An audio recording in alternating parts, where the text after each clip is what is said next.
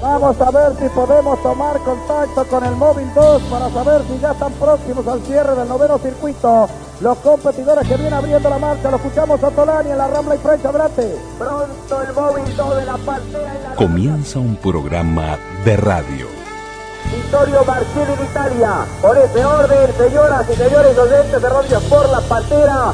Un programa de radio. Un programa de radio. Hora oficial de la tercera etapa, 7 horas, 43 Radioactividades. Minutos, adelante Regueiro. Magnífico, que el espíritu interrumpible de... La palabra. Celebramos la palabra.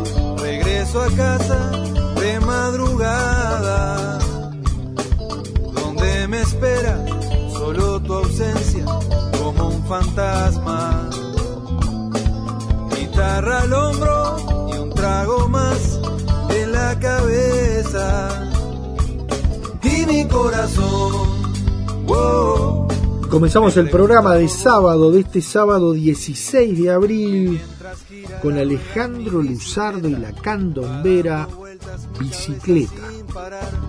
Para acabar rendido frente a la evidencia, que donde manda el corazón no hay más que hablar, porque después de darle vueltas, y de pensar, lo que yo quiero para gozar en esta vida, es el cariño y el amor que tú me das.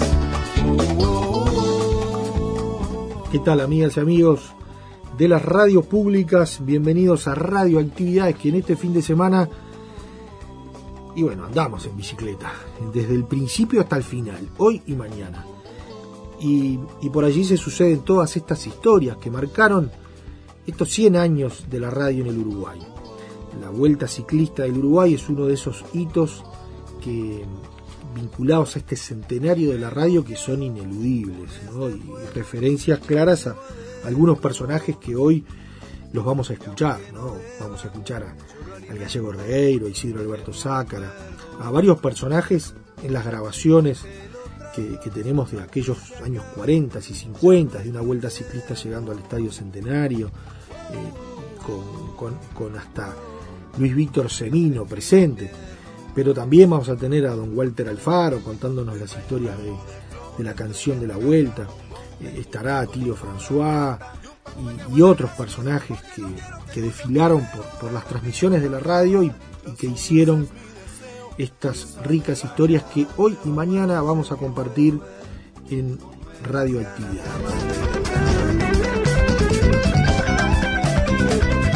Déjame soñar contigo, te traigo un ramo de flores, tremenda caja bombones. Déjame querer. Correo @radioactividades.org. Podcast Radioactividades. Programas DX, Spotify, Anchor. ¿Han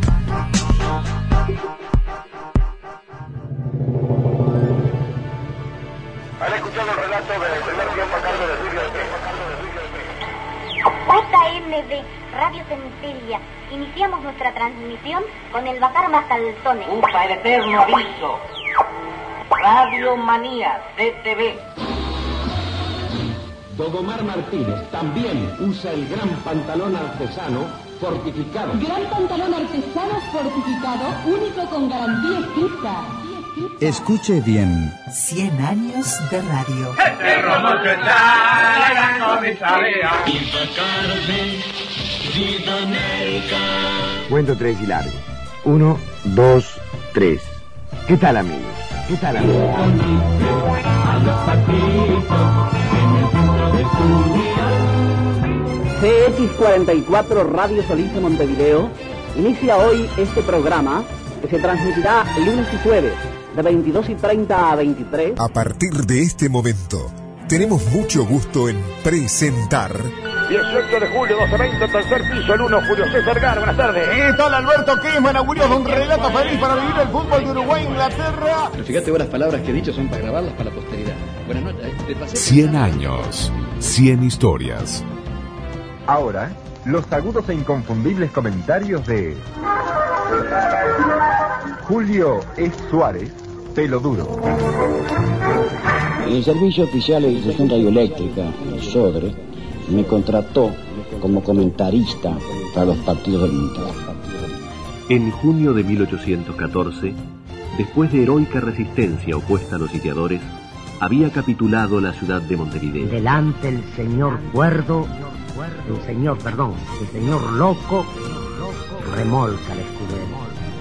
Y atrás, el criado gordo, ríe pero camina. Hasta el viernes y que todo el viernes y que todo el viernes. 100 años de radio. 100 historias.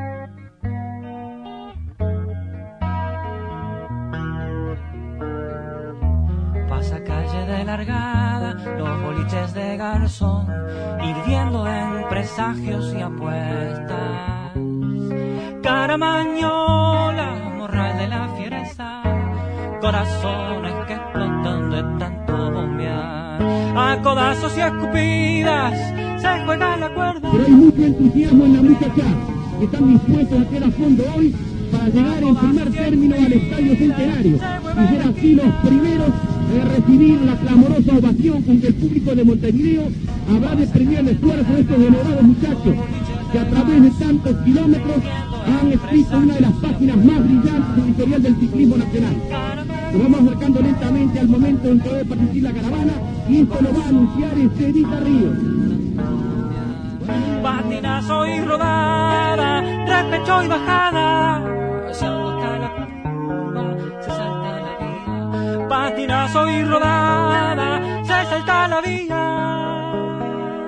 Banco Hipotecario del Uruguay, el único banco que paga más del 6% anual. Banco Hipotecario del Uruguay, el único banco donde los ahorros están completamente libres del impuesto a las herencias, presenta... La etapa de hoy. La doble cerrillo con lluvia y caída de malla. Prestando la monta entre las piernas.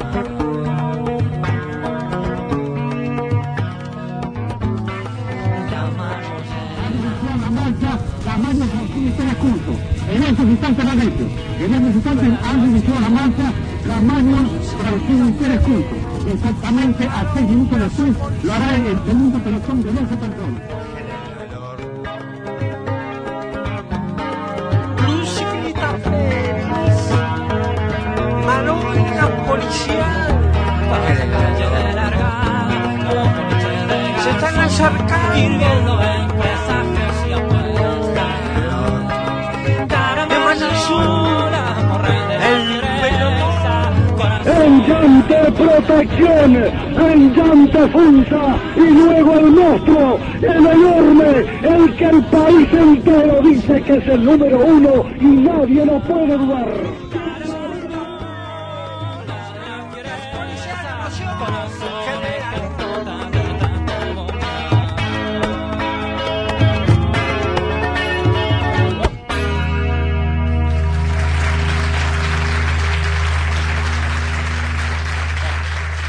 Cien años, 100 historias.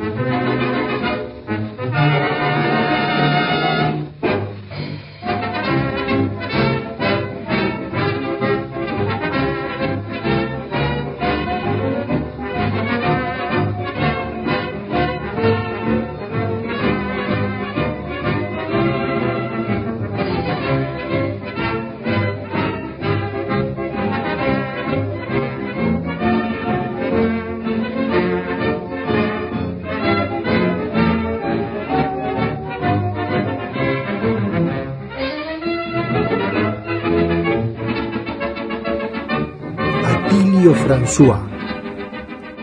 En marzo del 39 yo gané por primera vez el campeonato del litoral y tenía apenas 16 años, 16, no había cumplido todavía 17. Por lo tanto, para inscribirme en la vuelta del año 1939 no tenía la edad suficiente, pero la viví intensamente, más porque esa vuelta estaba planificada para pasar por la ruta 21, por Carmelo hacia Mercedes, y la lluvia, las torrenciales lluvias, que desde la primera etapa, o desde el día antes de la primera etapa, hubo en esa vuelta ciclista, impidieron de que se largara por el camino, los malos caminos de la ruta 21, en esa época, se largó desde Colonia por Rosario, Cardona, hacia Mercedes.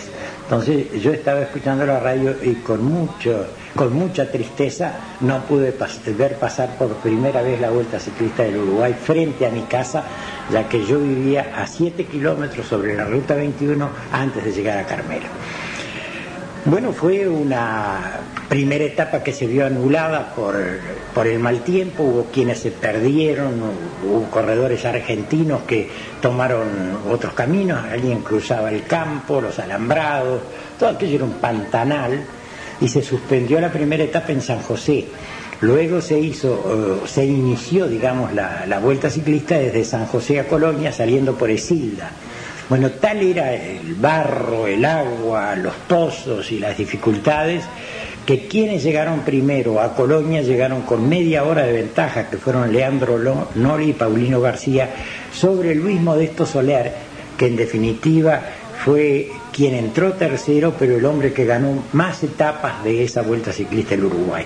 Ganó 6 o 7, prácticamente las ganaba todas, pero nunca pudo descontar el tiempo que le habían sacado en esa primera etapa Leandro Nori y Paulino García.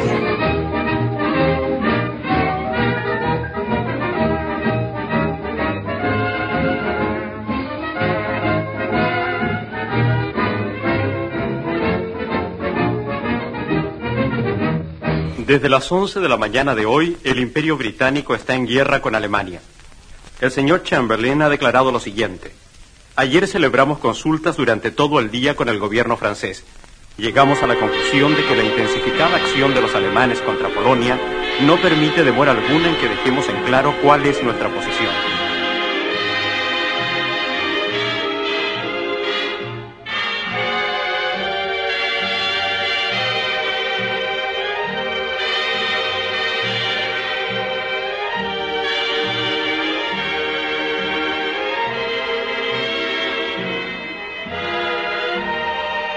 Cien años, 100 historias.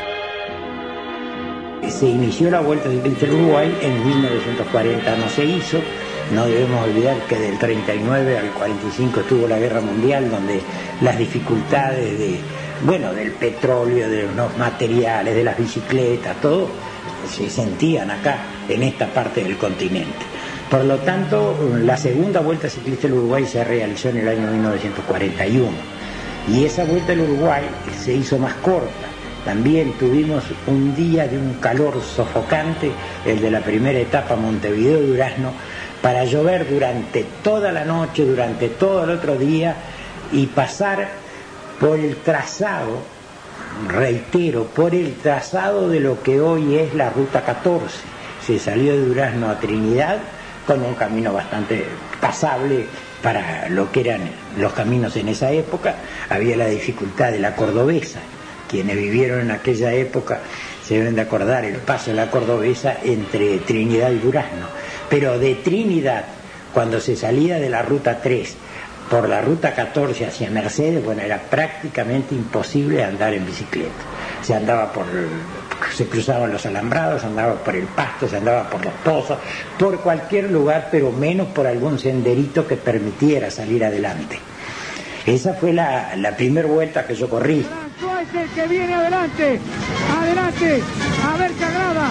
Vamos a describir entre los dos la llegada de François, que está a 150 metros del corredor de Carmelo, tirando como en su mejor momento, con gran régimen y con acción lucida, Está a 100 metros del control François, tendido en su máquina y pedaleando a fondo. Está por llegar François. Atención la hora, las 13:48 cruzó François la línea de llegada y menos.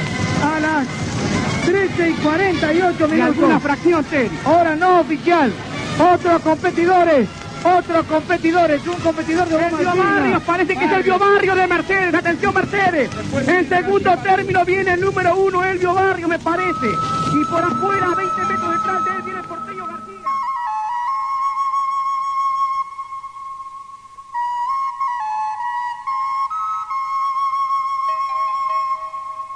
Yo gané la primera etapa, llegué bastante atrasado, llegamos juntos con Luis Modesto Soler. En la segunda etapa Mercedes, y como anécdota yo podría decir que, bueno, en esa época todos parábamos en los regimientos, en los cuarteles.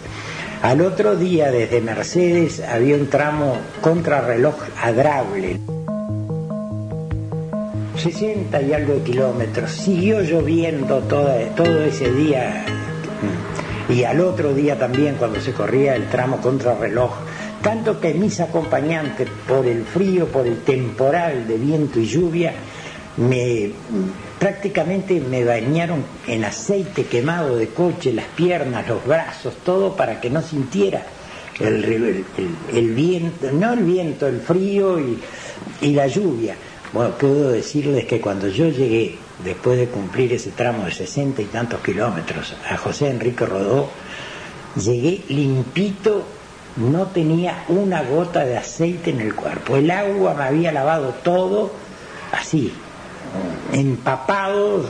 Bueno, realmente los que llegaron en ese tramo habían hecho un esfuerzo, un sacrificio tremendo, donde solamente en base a voluntad se pudo llegar.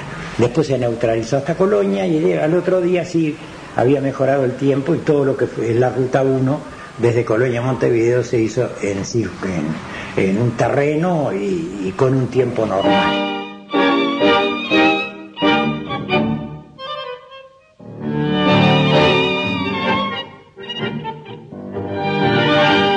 Tenía 19 años, apenas, no había cumplido todavía los 19 años cuando yo corrí la segunda vuelta ciclista del Uruguay. Bueno, para mí fue una gran experiencia.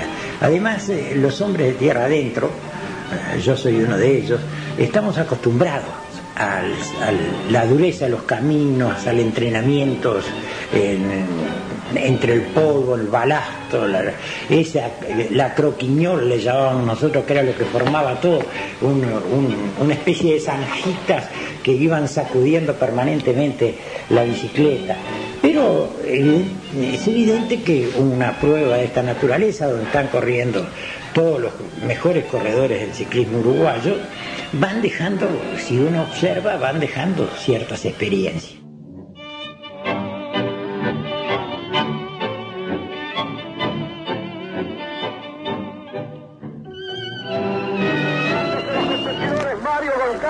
José Manuel Escabino, José Rodríguez, Orozmán Cejas, Juan Carlos de Broca en la primera línea, Hubert Noguera con Miguel Perascurto y Sergio Francín integra la segunda línea. Atención, se va a bajar la bandera cuadro, largaron en este momento, atención, se inicia la tercera etapa, bajo los mejores auspicios a pesar de la contrariedad, se anuncia en la mañana de hoy, un cielo totalmente encapotado. Atento Regueiro. El lucero inquebrantable va en procura del punto terminal de la tercera etapa. En Paysandú, adelante, compañero de estudio. Hora oficial de la tercera etapa. 7:43:11. Adelante Regueiro. Magnífico. Decíamos que el espíritu inquebrantable de todo rutero está en busca ya de la ciudad de Paysandú, cueste lo que cueste. Si tenemos que llegar a Tres Bocas, centralizar allí la etapa, de cualquier manera, la afición preventina vivirá hoy en primer término la enorme satisfacción luego de muchos años de tener a la caravana entusiasta de la Vuelta Ciclista del Uruguay en la tierra de Juancho, donde Juancho es su ídolo. Posteriormente saldremos de Prevencio en procura de Tres Bocas. Y si tenemos que afrontar la fatalidad de que el arroyo negro no nos repase,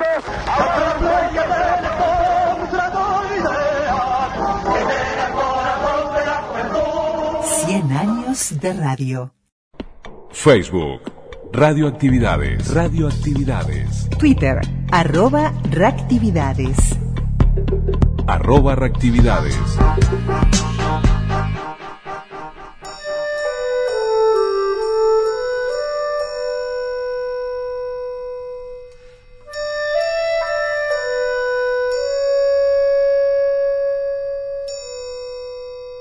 Ya es un mito a lo largo de tantos años que la marcha de la Vuelta Ciclista al Uruguay. Si tiene que ver... ¿Te acordás, Regueiro, lo que fue eso? Es un hito. Un hito es una cosa extraña que sucedió con la marcha de la Vuelta, de la cual solo soy, digamos, padrino, nada más. Yo sé que eres muy modesto, yo lo voy a interrumpir. No me llamo Soler. No, pero es muy modesto. Pero yo, que soy muy respetuoso de los profesionales en mi vida, y de mis semejantes, por supuesto, debo significar que me causa un poco, no de extrañeza, pero algo raro siento espiritualmente cuando siento hoy a los grandes cantantes que cantan en pista. Este fenómeno que tengo aquí a mi izquierda hoy por accidente, porque le tengo que dar la derecha, y eso es la pura verdad, nos hizo cantar, porque yo soy uno de los coristas, en pista, en aquellos años cuando Carmelo Gaitán, luego de una selección de unos discos long play, los primeros que vinieron, si yo no estoy equivocado, y Walter, te pido que si me tenés que rectificar, dale con fe, los primeros long play que vinieron por parte de la embajada americana eran de este tamaño, es decir, del tamaño de una faina, y no de una pizza o más chicos como son ahora los compact famosos. Sí. Aquellos tenían un par de centímetros cada surco, y Carmelo Gaitán, luego de exprimirse el cerebro, el querido ex compañero Carmelito Gaitán, lo llevó allí a la aceptación, la música, de parte de las autoridades de difusoras del Uruguay, entre las que por supuesto estaba Walter Alfaro. Pero Esteban Ariano era el director de la radio. Se aceptó, por supuesto, la música, pero había que ponerle letra. Y allí nació una persona que estaba haciendo mención, Walter Alfaro, hace un instante, la pluma ligera, rápida y señera de un hombre formidable como se llamó Víctor Soliño. Y todas las estrofas fueron pasadas en limpio, a máquina, con un papelito a cada uno de nosotros. Entonces había que ensayarlo. Y allí empieza el trabajo sensacional de este maestro, que se llama Walter Alfaro, para que nosotros pudiéramos formar primero el coro y después ver cómo se llegaba a la realización que se hizo realidad. Porque había un hombre que era Giovanini, Alejandro Giovanini, que en aquel momento era barítono, que después pasó a ser tenor, pero nosotros no llegábamos ni parecido al tono de Alejandro Giovanini. Entonces... Sí, Perdona. Sí. Regueiro, pero hay otra cosa más que obligó a la invitación a Giovanini, es que ninguno de los que componían el pseudo coro era cantante. Era el Gallego Reiro, era Esteban Ariano, el director, al que tenía una linda primera voz. Vez lo tuve que echar. No, lo tú echó, te vas, claro, porque me echaba a perder el coro. Tenía una voz de carraspera. Por algo le decíamos el pato. ¿Cuántos integraron en el coro? ¿Cuánta gente? Y serían 20. Sí. Pues, todos los empleados de la radio, los empleados de la radio que estaban en ese turno, recibieron un papelito con la letra. Nos citamos al estudio número 1, ahí, el más grande, a la fonoplatea, y les dimos que repasaran la música 2 o 3 veces, que la conocieran. Y detrás del vidrio que separaba la cabina del operador, me situé yo a dirigir el coro, y el coro sentía, por los parlantes que estaban en el estudio, sentía la orquesta de Normand Cloutier, que era la orquesta que había grabado el long play. Había una orquesta de Rudy Ballet, que era una orquesta norteamericana de éxito, de moda, aquellas grandes bandas. Y entre las cosas que tocó esa marchita y en la pantalla aparecía encima la letra, y encima de la letra una especie de pelotita como de ping-pong blanca que iba saltando de sílaba en sílaba para que la platea pudiera entonar también la letra. Estaba en inglés, y supuestamente se llamaba Betty la Colegiala o cosas. Era una marchita de una universidad de Estados Unidos, que todas tienen su cantito especial, que son muy simpáticos. Además de ser una marcha, era una marcha muy, muy, muy simpática, porque no tenía el empaque militarista de las marchas señoriales, esas que marcan el compás, sino un tono muy caminador, y me resultó muy simpática. Y a través de los años, habrán pasado 18 años fácilmente desde ese momento, aparece el asunto de la vuelta ciclista. ¿Y qué aparece? La marchita esa, ¿verdad? Esta misma. Está. Y efectivamente tiene un encanto especial que si uno mira la imagen ahora que se transmite por TV también y ve el pedaleo, coincide con el compás de la marcha, que quiere decir que acompañó, se hizo una simbiosis ahí extraña, de lo más feliz, que con el curso de los años quedó impactada. Creo yo que si se le sacara a la imagen el sonido, le estaría faltando algo, a pesar de que tiene a los intérpretes que son los verdaderos héroes, los ciclistas y los relatores como Regueiro, haciendo esos sacrificios en la ruta, como yo lo sé muy bien. Pero la marchita era una compañía sonora muy, muy, muy agradable. Pero pasó, y termino rápido la anécdota porque se nos entusiasma. Después, a los 2-3 años, no sé con quiénes hablamos, esto habría que hacerlo, pero ya con un coro de verdad, profesional, gente que sepa cantar, en fin. Quedó la original. La que todavía suena. La que suena todavía, pese a su ruidito de púa y Sí, muchas veces digo, ahí adentro de ese coro estoy yo.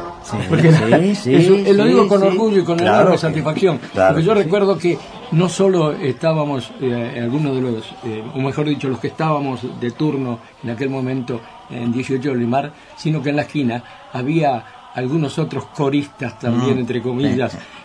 Había un bar, no lo voy a nombrar, pero Barrucci ya no existe. Se puede nombrar porque no existe, además, el bar Barrucci, que era muy popular, y había unas barras bravas, ¿verdad? Bravas, sí. Entonces, subimos algunos, fuimos con el Gordo Arena y quien les habla, que éramos más que habitué, éramos gente de confianza dentro del bar Barrucci, y subimos con algunos de ellos también, de los muchachos que estaban allí, para darles el papelito.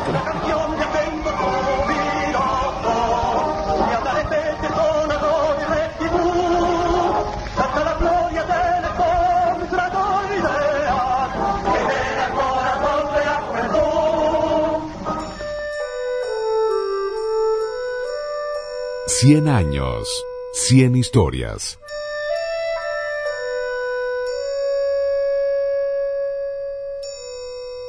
El Gallego Regueiro.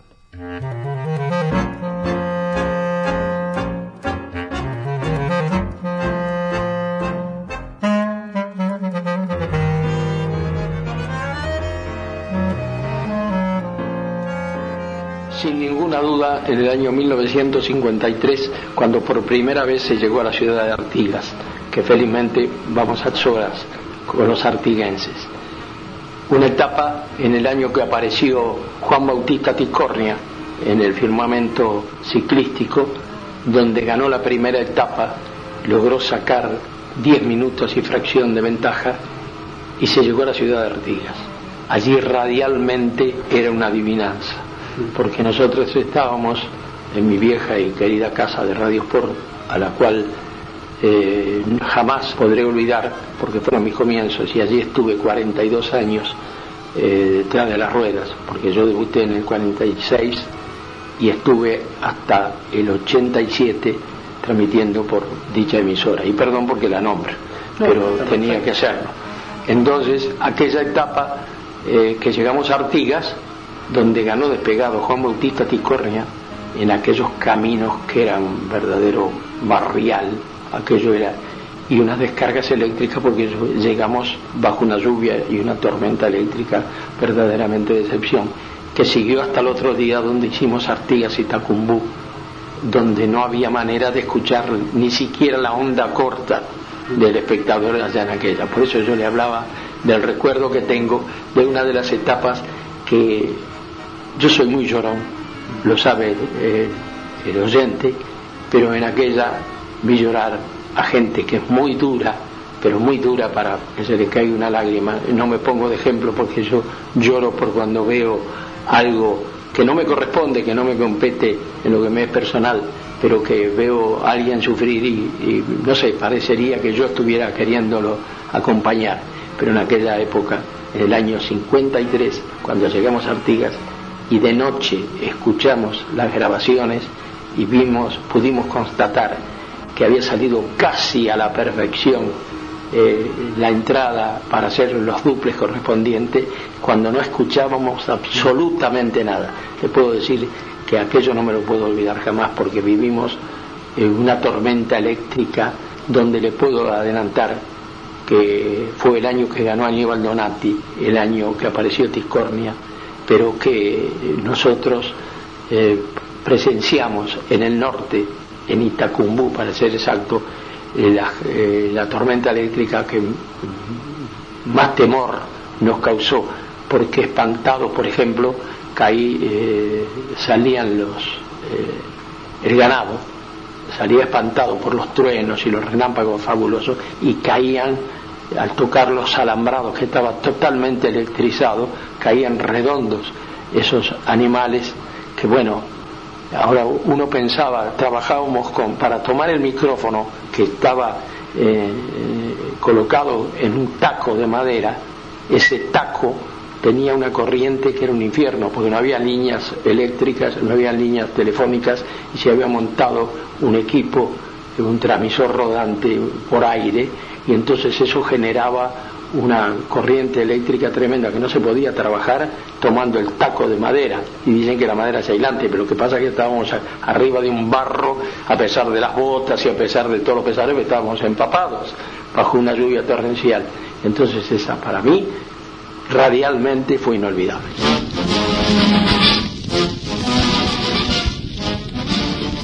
Adelante, Héctor Regueiro, en llanta protección, en llanta punta. Mira a la gente aquí en la ciudad de la Piedra Alta, un público extraordinario, como extraordinario es el arribo de los hombres al punto terminal. Hay más de 600 metros todavía. Informa Guillermo Belenda, su cerrajero, el zigzag, una malla roja, al frente, se vuelca a la izquierda, puede ser la decano, 500 metros, cuidado que viene Zárate, se va a lanzar el embalaje, se zigzaguea, cruza uno por la izquierda, otro por la derecha, aquí vienen los otros, hay que liquidar, informa Guillermo Belenda, aquí va a dominar Zárate, va a ganar Zárate a Conegui, Zárate a Conegui, Ernesto Martínez, Zárate, lo esperamos, ganó Zárate la primera etapa, el tercero Ernesto Martínez, el segundo es Conegui, aquí culmina la competencia, hasta el Peire, adelante.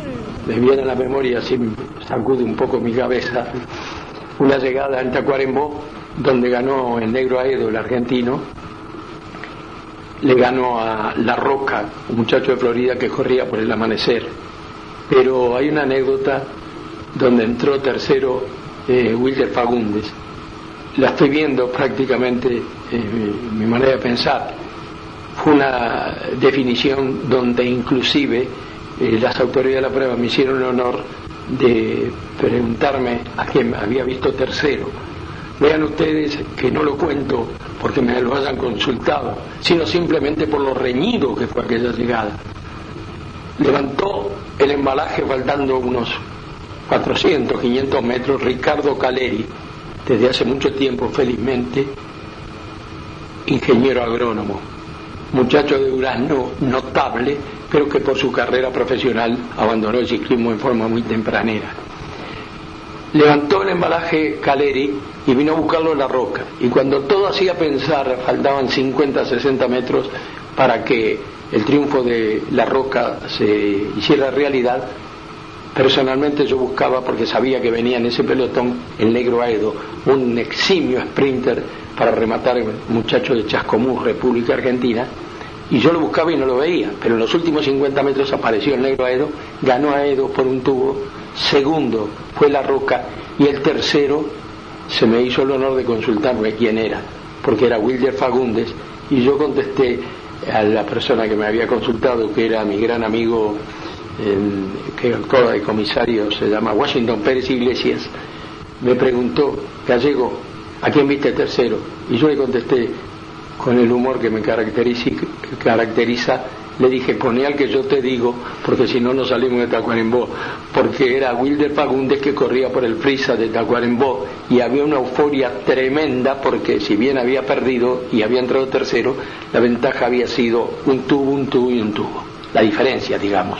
Entonces esa es una de las que más recuerdo, pero puedo agregar otra, por ejemplo, donde hace muchos años en la ciudad de Trinidad fue un espectacular embalaje donde figuras como el Pocho de los Santos, Virgilio Pereira, Rubén Pérez, lamentablemente fallecido en un accidente de motociclismo, el negro Jehová Graña, en fin, grandes valores, definieron en un sprint verdaderamente de excepción, donde ganó Virgilio Pereira nada menos que al Pocho de los Santos, habiendo arribado tercero Rubén Pérez y cuarto Jehová Graña, un muchacho de la vieja Unión Ciclista de Montevideo, allá por los pagos que existe el club, por los pagos de Maroñas, en la esquina, pasando apenas Pisioli, todavía está el club. Gracias, Héctor Regueiro.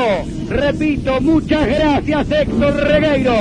El número uno de la emisión de ciclismo, el número uno de Sport, le marcó en el final en la Piedra Alta 156 kilómetros, 700 metros de carrera, en un tiempo extraoficial. Arriba el punto terminal, Ricardo Rotundo en el punto terminal de la jornada. Gracias, Héctor, decíamos tiempo extraoficial, usted me llama, no hay problema. Decíamos 4 horas, 8 minutos, 33 segundos. Tiempo extra oficial de Radio Sport.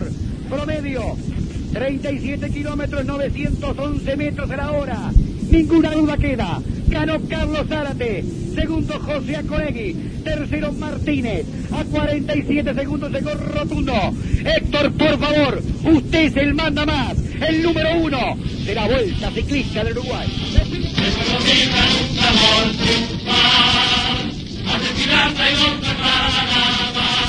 Cien años, 100 historias. Bueno, Esteban Ariano, para mí, y con el debido respeto a todos los directores de todas las emisoras del país, les voy a pedirle disculpas, pero voy a decir simplemente lo que yo siento. Para mí fue el mejor director de la radiotelefonía uruguaya. Y le reitero, le pido las disculpas del caso a los actuales directores de todas las emisoras del país, porque en el año 48, por ejemplo, yo recuerdo que estábamos en el año 47, para ser exacto, no en el 48, en el 47 se disputó en Montevideo el Campeonato Sudamericano de Atletismo, y en la misma semana se disputó el Campeonato Sudamericano en Santiago de Chile, lugar al que yo debí concurrir en primera instancia, pero por razones simplemente de organización, la Confederación Atlética del Uruguay debió postergar una semana la realización del Campeonato Sudamericano, y en consecuencia Regueiro se quedó en Montevideo, porque tenía que hacer, entre todas las cosas que hacía también atletismo.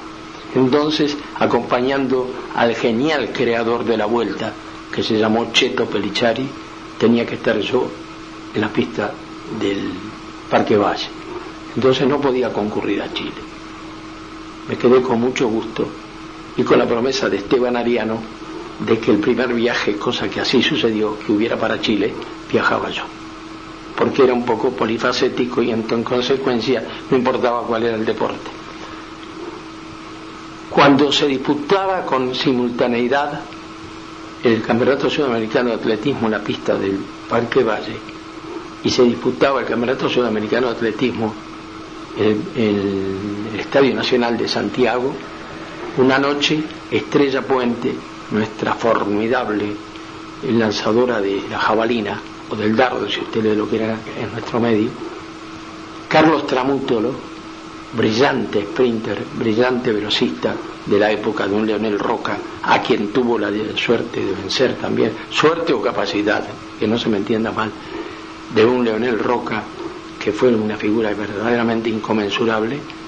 Cuando estábamos transmitiendo el triunfo, después de haberlo bajado una chilena en dos oportunidades, la record woman del lanzamiento del dardo era Estrella Puente, logrado el título en Lima, Perú.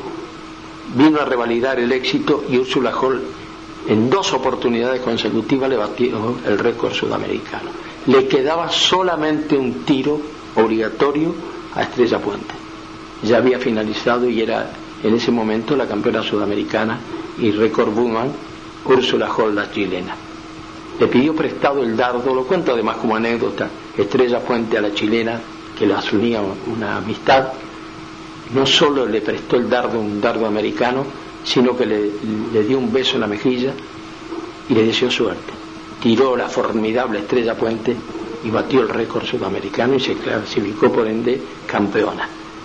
Quien les habla estaba a los gritos comunes, es mí, gritando el triunfo de la uruguaya, que salió desde el picadero corriendo a donde se largan los 200 metros y atrás iban todos los uruguayos, los atletas que integraban el equipo, por nombrarles algunos, Fermicito Walter Donazar, Juan Jacinto López Testa, Mario Fallos, ¿quién puedo decir? Pedrito Listur, Hércules Ascune, Norma Morales, en fin, todo el equipo aquel del año 47, y no podían tomar contacto con Estrella Puente, que vino hacia una piscina muy pequeña que se había formado con la forma de una paleta de pintor, y se tiró allí Estrella. Allí le dieron caza, la tomaron, cayó, desapareció en el agua entre todos los uruguayos, y simultáneamente, quien les está contando todo esto, escucha a Armando Oscar Sagrado, un maestro de la radiotelefonía uruguaya, que gritaba el triunfo de Carlos Tramútolo en el tramo contrarreloj, y en el medio de los dos gritones que había, Sagrada en Chile, en Santiago, y Regueiro en la pista de atletismo de Montevideo, apareció la voz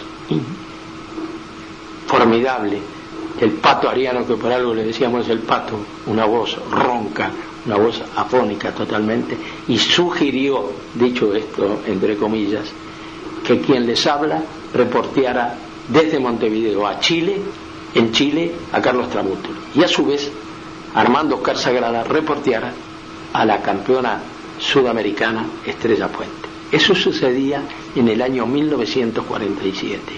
Por supuesto que estaban los elementos técnicos con unos amplificadores que pesaban, no sé, una tonelada, y no como la tecnología actual, donde un micrófono, un solapero, aquellos micrófonos.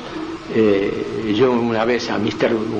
Winterbottom, un director técnico de la selección inglesa durante 12 años, le hice un reportaje en Buenos Aires en el Hotel Alvear, y me pidió cuando terminó, porque yo le había cedido el micrófono y lo tenía en la mano, me pidió si tenía vinculación con algún kinesiólogo, porque pretendía que yo le consiguiera para darle masajes en la forma que pesaba un micrófono en aquella época. Por eso yo digo que si pudiéramos contar con un Esteban Ariano en el día de hoy dirigiendo una emisora con los adelantos técnicos, verdaderamente hacía maravillas, como esa anécdota que yo le conté a toda la audiencia en el año 47. Fíjense que estamos a 50 años de aquella noche y no me lo puedo olvidar. Por eso digo, con los debidos respetos de todos los directores de las emisoras, sobre todo los que hacen deporte, lo que hubiera hecho Esteban Ariano hoy día con esos adelantos. La mañana se presenta muy nebulosa, pero hay mucho entusiasmo en la muchachada. que están dispuestos a tirar a fondo hoy para llegar en primer término al Estadio Centenario y ser así los primeros en recibir la clamorosa ovación con que el público de Montevideo habrá de premiar el esfuerzo de estos honorados muchachos que a través de tantos kilómetros han escrito una de las páginas más brillantes de la historia del ciclismo nacional. Nos vamos acercando lentamente al momento en que debe partir la caravana y esto lo va a anunciar Esteban Ríos. Buenos días, Ariano. Buenos días a todos. Esto debe ser de los últimos momentos. Por dicho, esta debe ser una de las últimas oportunidades que tengo.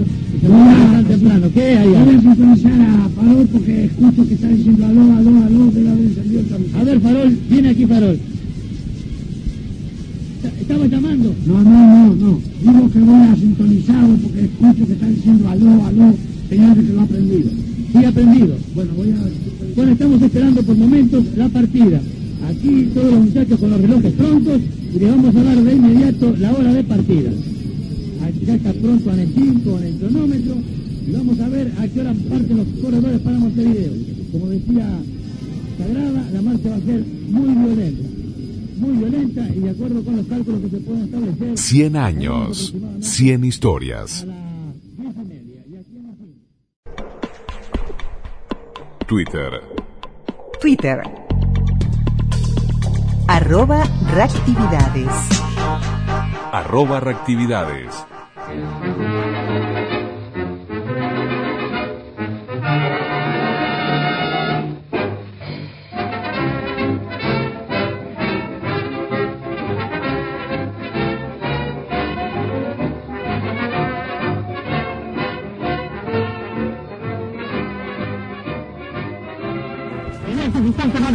En estos instantes han iniciado la marcha Carmelo Gaitán y Pérez Culto. Exactamente a 6 minutos después lo hará el segundo pelotón de 12 personas.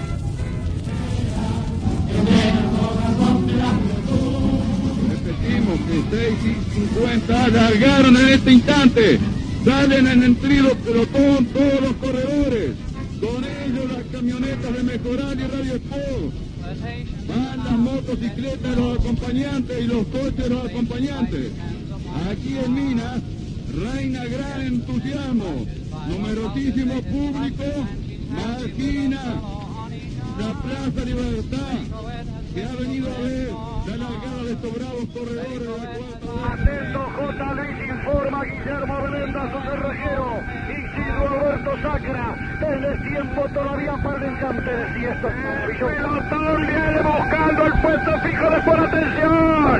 Viene Federico Moreira, esperamos que llegue Montero, luche Moreira, gana esta vuelta todo coraje. Viene de punta de Federico Moreira, se estima el pelotón, sí, zaguea.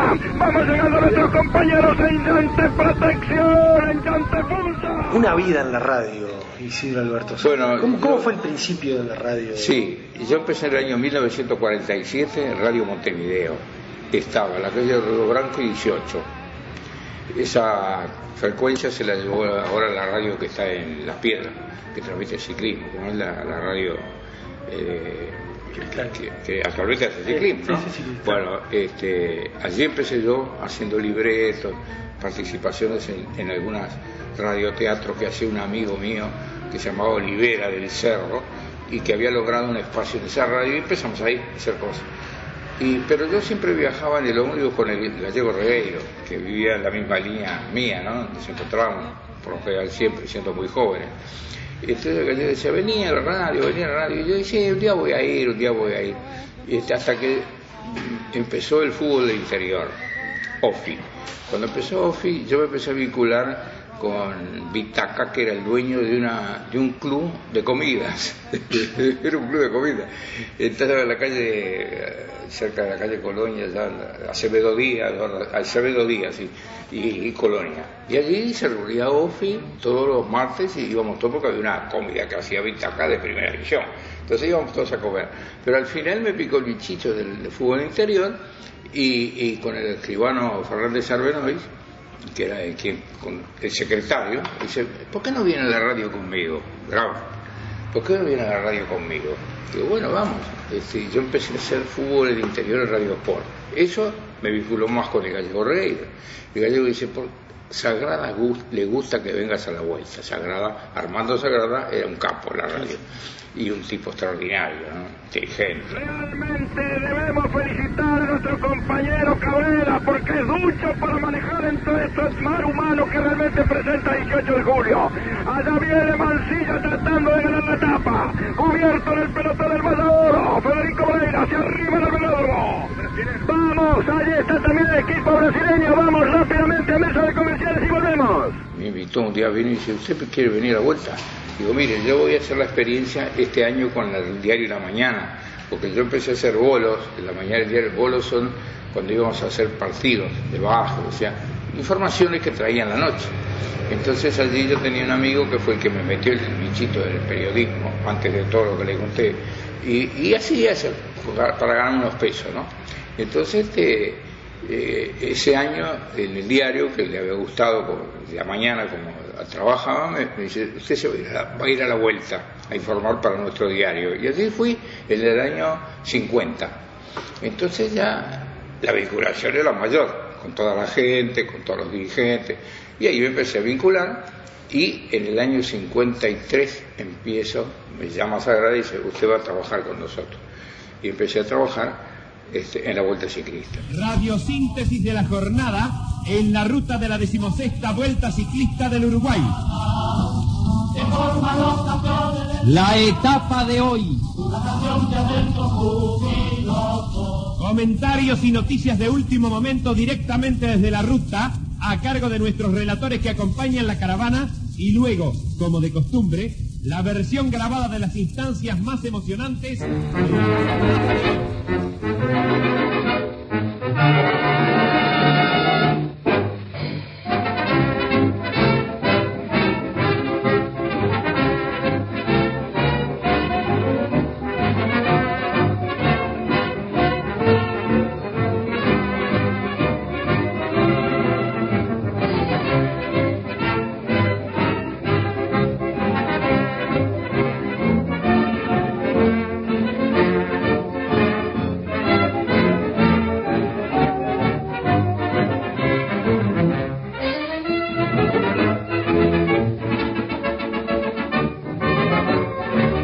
Cien años,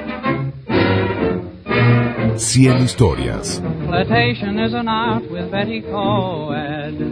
Her station quite depends upon her charms. She gets the men in rushes by well cultivated blushes, and she's happy with a fellow on each arm. Betty Coed has lips of red for Harvard. Betty Coed has eyes of Yale's deep blue. Betty Coed's a golden head for Princeton. Her dress, I guess, is black for old Purdue. Betty Coed's a smile for Pennsylvania. Her heart is Dartmouth's treasure, so 'tis said. Betty Coed is loved by every college boy, but I'm the one who's loved by Betty Coed. She made a wreck of Carnegie Tech and all of its engineers. She did the same at old Notre Dame. Her line is good for years. Roguish eyes, telling lies, breathing sighs.